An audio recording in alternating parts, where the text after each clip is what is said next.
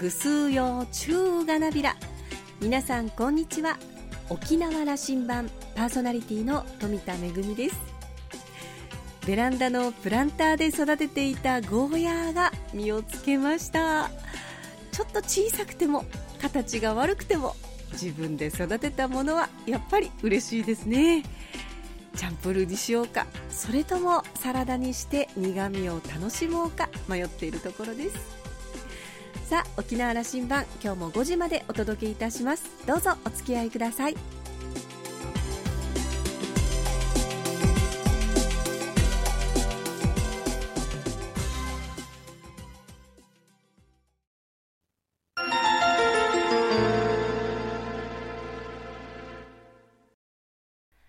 那覇空港のどこかにあると噂のコーラルラウンジ。今週は沖縄大学客員教授の又吉清清さんとラウンジ常連客で沖縄大学地域研究所特別研究員の島田克也さんのおしゃべりです。又吉さんは1941年生まれ浦添市のご出身です。浦添市役所で勤務されていた公務員時代は浦添市市編纂浦添市立図書館館長浦添市美術館館長を歴任されました。その後沖縄大学に転身。専門は沖縄東アジア現代史で定年退職後も積極的に研究講演執筆活動を行っています。著書に日本統治下の台湾と沖縄があります。又吉さんの現場主義の研究スタイルは変わらず沖縄台湾中国、東京などのフィールドワークを継続しています。さらに、又吉さんと島田さんは沖縄大学大学院における師弟関係で東アジア地域における沖縄の歴史的役割を研究しています。2週にわたってお届けするお二人のお話、今週は後編です。日本と台湾、そして沖縄の歴史的な関わりについてのお話です。それではどうぞ。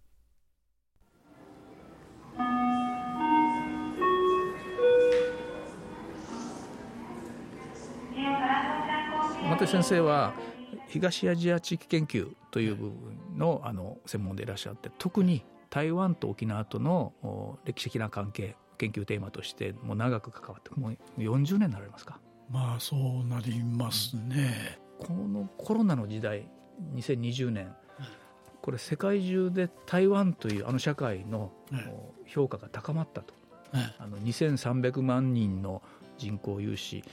国家とは中国は認めないけども国連にも入れないんだけども国家的な機能を有し、えー、先進的な先進国レベルの生活水準があり、経済力がありそして今度コロナを世界の見本となるようなうまく付き合える仕組みを作ってみせたと。これはあのお見事という社会なんですよ。ええ、あのずっと台湾研究なさってた先生から、うん、今日的な台湾のあの、うん、評価というかね、え、あのどどんなリレーションになってますか沖縄とは？あの今回の、ね、コロナの問題で、まあ、これは、まあ、要するにあのまさに、まあ、日本植民地当時時代の医学的な功績といいますか、えー、その実績みたいなものの繁栄というものが台湾に、まあ、こう今日まで根付いてきていてそれが、まあ、あのコロナの防止につながっていくというですね。その視点もお持ちなんですか？いやもうあのその当時は功罪があるはずですが功罪があるはずですが。その当時です。あの熱帯や熱帯の対応というものを当時台湾の、まあ、治療医学関係っていうのは国家的なある意味の分析としてそれを当然その任務として負ってたわけですよ。あの日本が統治している50年の間の台湾、台湾総督府は、このことがテーマだったと。ええ、問題はそもそも日本植民地ということで日本人が入っていくわけですから熱帯は熱帯体験というのはまずないんですよ。うん、まあ、そうしますとね医学というものはもうそれこそもう最大のある意味では人命救助のためですね日本人の台湾植民地支配をスムーズに進めるための大きな爆弾だったんです、ね、明治政府はその頃はその医療の置いて台湾に投資したわけですな、いやもういち早く例えば台北で大きなですね、病院をやっぱり、まあ、その建設をしてで医学者をたくさん日本からそこに投入をしてで沖縄からも例えば八重山関係者の中における医療関係のその医者たちもなんかもそこに入ってくるという。でそうしますとその成果みたいなものがどんどんこう積み重ねていってで暑さ寒さに、えー、非常に強くなるわけですよ。でその成果がね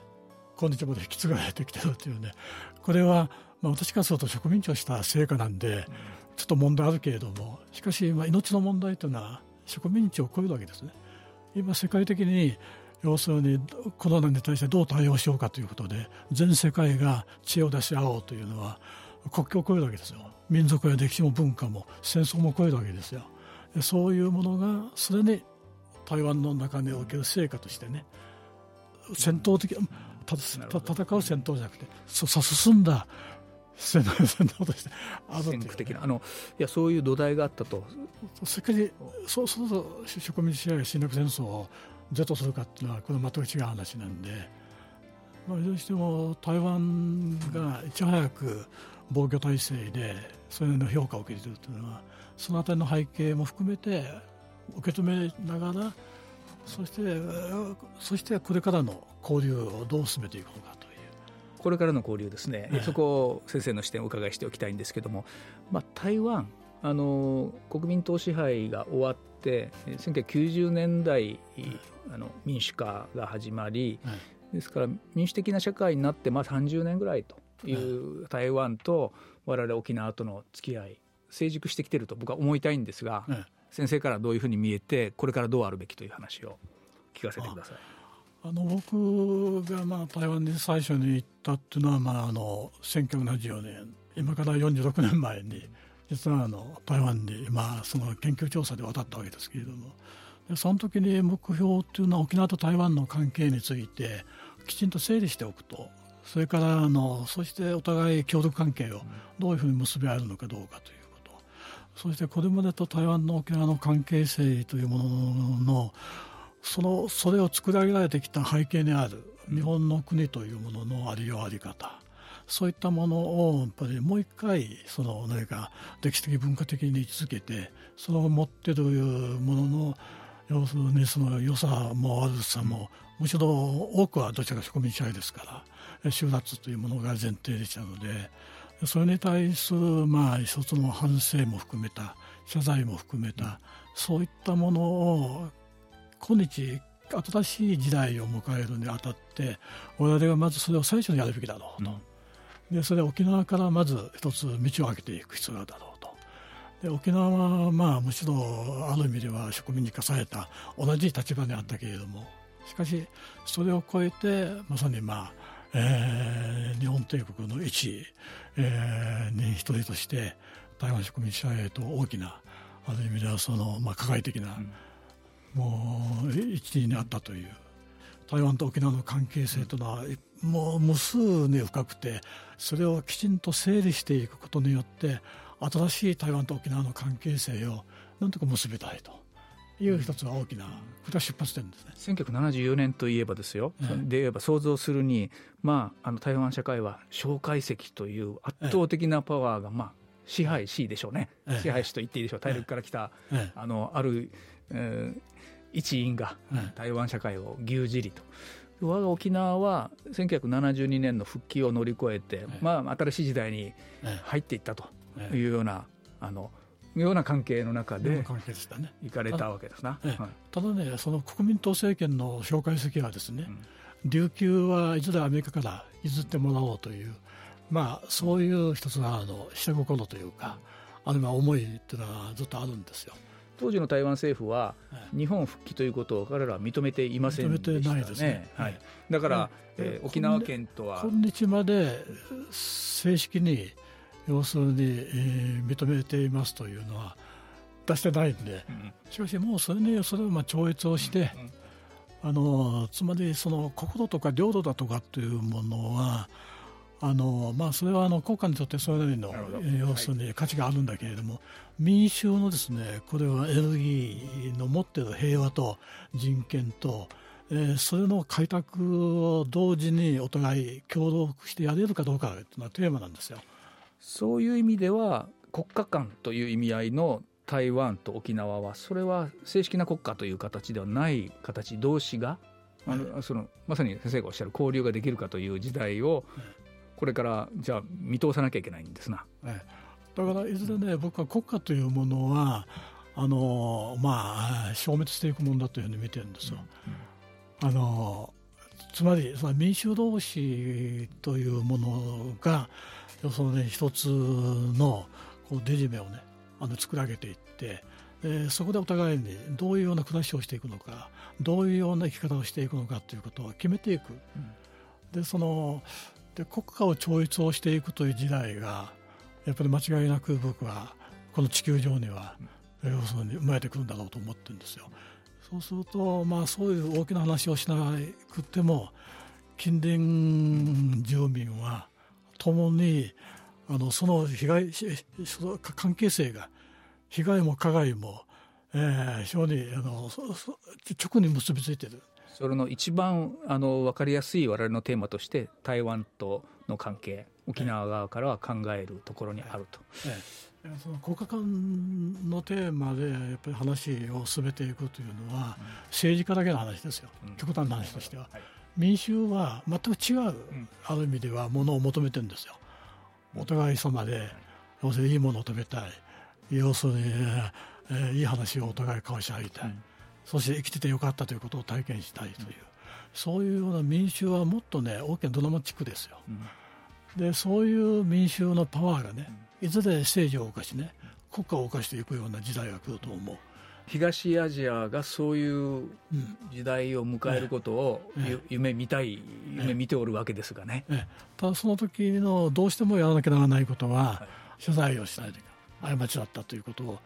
でそれをやっぱり通して初めて我々は正当に要するに付き合えるという。それができてないので今東アジア地域に波高しというふうに又吉先生の主観ではあると今回のあのコロナで一番象徴的な話というのは台湾からこれだけマスクがね、うん。うん、届いた。届いた。これはねもうそういうこ台湾とね沖縄のね、今度はその新しい出発のね証ですよ。で芸術も文化もね。そして沖縄と台湾はともにこれから世界をねに発信をしていくときにつまりその人類の在り方人間の生命感というものの持っている意味位置そういったものを、ね、発信できるような、ね、現場として僕はあの登場してくるんだろうと思います。沖縄もそういう意味ではあのまさに沖縄戦を体験をしてきたものとしては、まあ、その絶対的な価値観なんですよ。復帰50年というタイミングはあと2年後に来ていると、でやっぱり時代の節目を迎えるんじゃないかなと思っておるんです。その時までに我々沖縄がその、まあ、沖縄現代研究と、あの研究者の立場から何を研究しどう世界に発信していくかという視点。この辺、松井先生の視点。そうですね。沖縄問題というのはあの日本問題ですので、うん、日本の国とのの中でどういう発信が沖縄が要するにできるかという。僕はある意味では日本の国を超えた平和的な発信あるいは人類が生きていけるものその人道的な発信、うん、そういったものが沖縄がある意味ではその担っている担わなきゃならない課題だというふうに一方では思ってるんですよ。うん、だからその琉球沖縄独立というのが一つも大きなテーマもあるんだけれども、それを超えてですねつまりそのあの今日まで時代的な中で日本人として生きてきた、うん、この大きな流れと時代。でこれの中でねそれを超えた形で超越した形で国際的なある意味では一つはこうレベルの中における沖縄の人たちのその大和視点というか、うん、日本国視点というものをねやっぱりこう変えていく。あと変えさせていくとことがねあの重要だと思ってるんですよ。だから日本人に対する発信というもの、うん、これがね沖縄の新しい平和の課題になっていく。でその時にね日本人の犯した過ちというものをね日本人が全面的にまだ受け止めきれてないあのむしろそれをもう超えきれないところでね再軍備的なものとして、要するに領土間をむしろ分離させていくような形でね要するに沖縄というものに押し付けてきているというこの実態ね。このことはやっぱりとても許せない、うん、あるいはこれを超越していかないとね沖縄も生き残れない。だから沖縄の前途ね今前に進もうとしてるのをね遮ってきてるのはねやっぱり今の日本政府のありようですよ、うん、これはこれはこのことについては、ね、全国的に議論してねいく必要があると僕はあの見ているんです。だから日本復帰というものというものの持っているこのことの経過については我々大きな問題点を指摘してきた。でその指摘について依然としては変えられてない。変えるどころかむしろ膨らまそうとしているという今のような日本政府の対応がある。でこれをね変えていく仕事も沖縄側にある。日本社会に向かって沖縄が発信すべきことがあるんだと。それは日本の未来にとっても意味があるんだということを発信せねせねばならないんだと、うん、これは、えー、謝罪ということ過去を一回整理するんだということがまだできてないというふうに聞こえております。が、ってますか？できてないですね。今一つお伺いしながら聞いたのは1970年代80年代、まあ、90年代前半と言ってもいいでしょう、うん、日本が東アジアにおいて圧倒的な経済パワーを持っていた時にそのことに踏み込んでおけばよかったのかもしれませんねもっとね海はね静かでしたよ、うん、これだけ沖縄戦を体験しね植民地支配の最前線で戦闘に行われてきた平和な沖縄人ですよ。沖縄人は500年間まさに平和主義者として全世界の中にメッセージをある意味出した要するに人々の存在ですよ。だからこういう存在そのものを日本は高く評価しきれないままに潰してしまっているというのが現状ですよ久しぶりに又吉節を聞かせていただきました、今日はありがとうございました。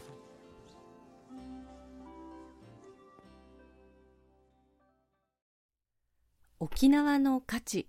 平和な沖縄の価値この価値を評価しないまま日本が潰してしまったというこの言葉が大変重いなと思いました。東アジアの中で平和的に交流し繁栄していた沖縄が戦争に巻き込まれてしまいそして今でも基地の島となっているというこの現実。日本社会に向けて沖縄が発信すべきこと発信し続けるべきことがありますね。2週にわたってのお話を終えて島田さんは台湾と沖縄との関係を未来志向で再構築していくことは経済だけではなく安全保障や社会文化交流の観点からも双方にとって重要な時期に差し掛かっているかもしれないというコメントでした。今週のコーラルラウンジは沖縄大学客員教授の又吉清清さんとラウンジ常連客で沖縄大学地域研究所特別研究員の島田克也さんのおしゃべりでした。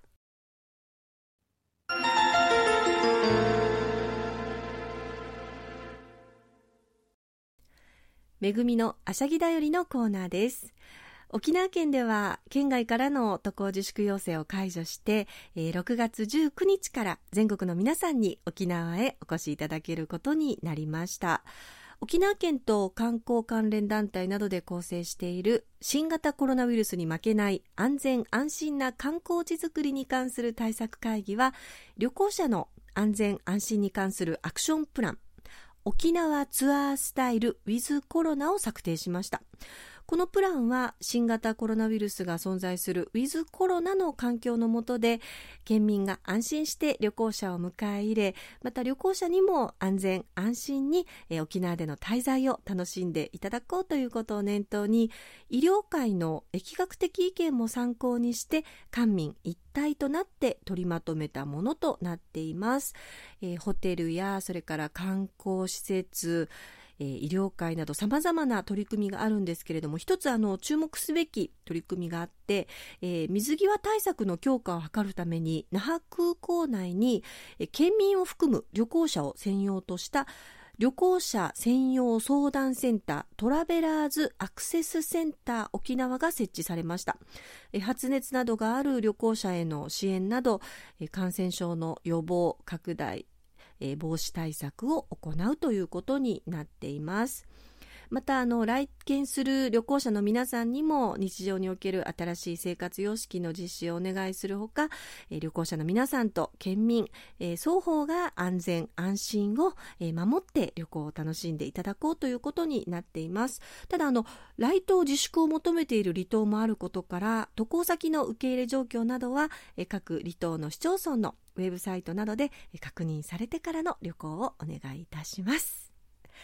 めぐみのあしゃぎだよりのコーナーでした。